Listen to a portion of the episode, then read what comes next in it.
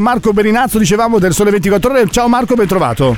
Eccomi, ciao, buongiorno. Ciao Marco, tante domande, tante cose da chiederti, allora non perdo tempo, vado subito a inizio trasmissione a, a, part- a parlarti di questa dimensione dell'Inter che comunque è legata ad un bilancio e anche quest'anno l'Inter deve fare un attivo di bilancio, è cambiato l'orientamento della società e, ma come è cambiato il rapporto dell'Inter con la UEFA? Mm, ci sono l'Inter e altre 30 società europee che hanno ridiscusso i termini del settlement agreement. Come cambia per l'Inter? Se cambia è una situazione migliore o peggiore rispetto all'anno scorso?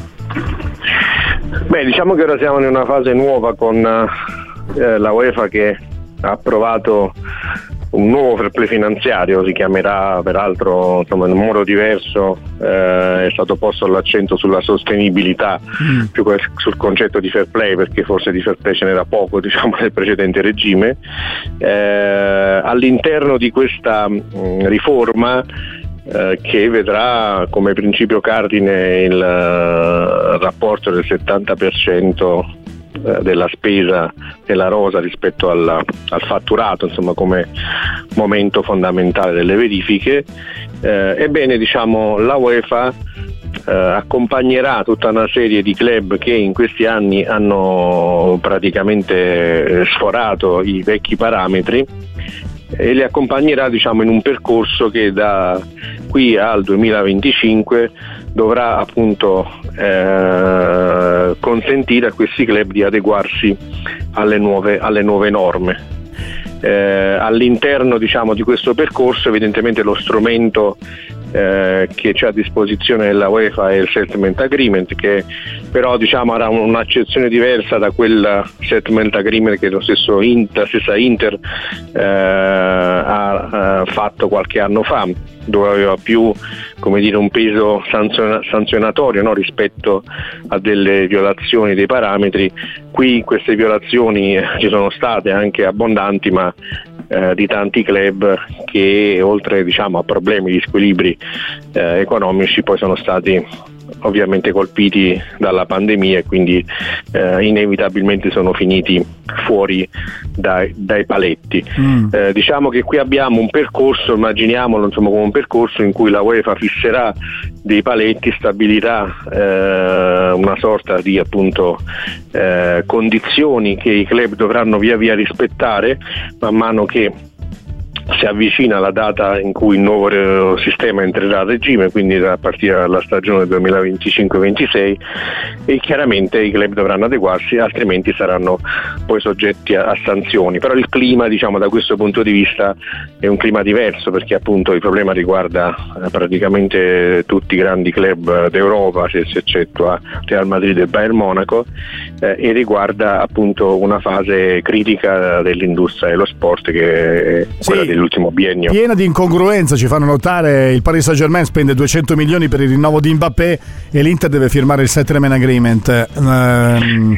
Siamo alle solite, nel senso che eh, nel caso del, del, Paris Saint Germain come, come, del City ci troviamo di fronte a tanti contratti diciamo, di sponsorizzazione eh, che in questi anni hanno gonfiato i ricavi provenendo da aziende del Qatar o comunque da aziende degli Emirati Arabi eh, che la UEFA in qualche modo ha cercato di limitare nel loro impatto considerandone nella maggior parte dei casi soltanto il 30% del, del valore. Fatto sta però che questi contratti hanno permesso poi a, ai due club citati, Paris Saint Germain e City, in questi anni di incrementare molto il loro valore. A quel punto, eh, avendo molti ricavi, eh, hanno potuto acquistare giocatori importanti, non a caso sono le due squadre che in questi dieci anni nel saldo tra entrate e uscite del calciomercato sono quelle che hanno speso di più, insomma oltre un miliardo e mezzo ciascuna. E a quel punto però essendo squadre vincenti eh, hanno potuto anche attrarre sponsor uh, normali eh, hanno potuto contare in particolare il City sui, sui ricavi eh, TV della Premier e questo fa sì che diciamo, oggi il fatturato eh, strutturale di queste due squadre eh, sia ampiamente superiore ai 500 milioni, nel caso del City si superano i 600 milioni, il che consente chiaramente di avere anche eh, situazioni eh, di monte ingaggi eh, a 300-400 milioni addirittura il Paris Saint Germain secondo un'inchiesta che ha fatto recentemente l'Equipe sarebbe sopra 500 milioni di, di stipendi mm. eh, ed è chiaramente un'incongruenza eh, sulla quale però la UEFA in qualche modo eh, chiude un occhio considerando anche che il principale alleato di Ceferin è Al-Khelafi e il presidente del Paris Saint Germain eh, ma Marco stiamo andando in una direzione adesso ti porto verso Zang e poi verso il Milan eh, perché riguarda anche l'Inter, specialmente per il discorso stadio, ma eh, la direzione sembra questa. La UEFA dice da una parte fate il fair play finanziario, il settlement agreement, state attenti ai conti. E dall'altra invece ti dice hai soldi? Se hai soldi puoi diventare ancora più ricco, potente e prenderne altrettanti, cioè migliori naturalmente il, il ranking, il, il, market pool, gli sponsor aumentano, i ricavi aumentano, gli stip- gli, ovviamente anche tutto quello che è l'indotto aumenta. E, e, e allora la domanda è ma se l'Inter per esempio abbattesse tutto, vendesse tutti, abbatterebbe sicuramente il, il debito, però dovrebbe ricominciare da capo e si indebiterebbe per poter tornare a dei livelli, altrimenti dovrebbe contentarsi di restare una squadra di secondo o terzo piano. Questo non vale solo per l'Inter, ma anche per altre. Sembra un po' ma questa guarda, la politica. È il cortocircuito che denuncio da almeno una decina d'anni. Mm.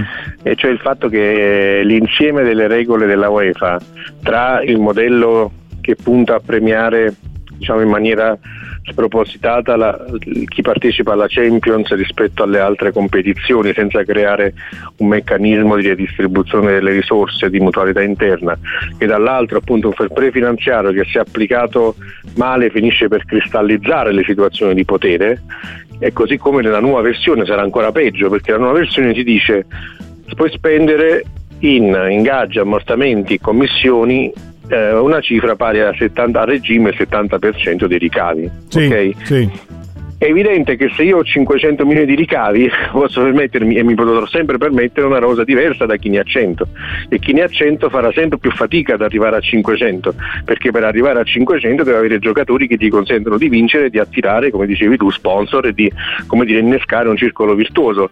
La UEFA dice Eferin diciamo che si è schierata a difesa del calcio del popolo contro la Superlega, sì. ha esplicitamente detto qualche mese fa, quando ha approvato ad aprile il nuovo play finanziario, che non avrebbe diciamo, eh, portato benefici questa riforma alla questione della competitività interna della cosiddetta competitive balance del sistema, eh, ma soltanto appunto a un controllo contabile e, e, quello secondo me è assolutamente inefficace rispetto agli equilibri del calcio eh, europeo e di conseguenza poi gli equilibri singole, dei singoli campionati.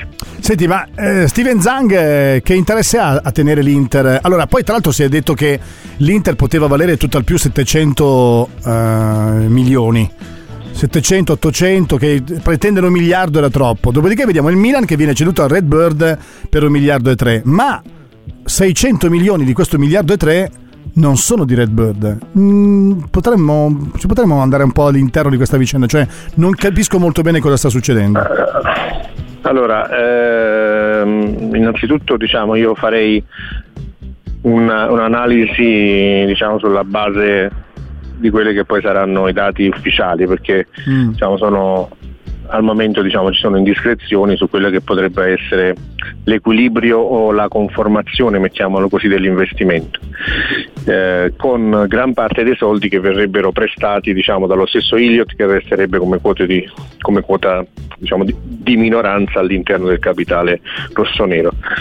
Ora, questo non deve sorprenderci in assoluto, nel senso che Jerry Cardinale e Redbird hanno come dire, una, uh, un portafoglio diciamo, di investimenti di circa 6 miliardi, ma avevano raccolto tempo fa, due anni fa, circa 2 miliardi per quanto riguarda gli investimenti nello sport business. Hanno fatto tutta una serie di operazioni, ad esempio hanno comprato il 10% del Fenway Group, che è il gruppo diciamo, che controlla eh, Liverpool e i Boston Red Sox per 735 milioni, hanno fatto altre operazioni, hanno comprato il Tolosa, quindi diciamo gran parte di questo fondo è stato eh, esaurito, ma l'idea è quello poi di andare a chiedere, a trovare nuovi capitali per poter raddoppiare e fare nuovi investimenti nello sport.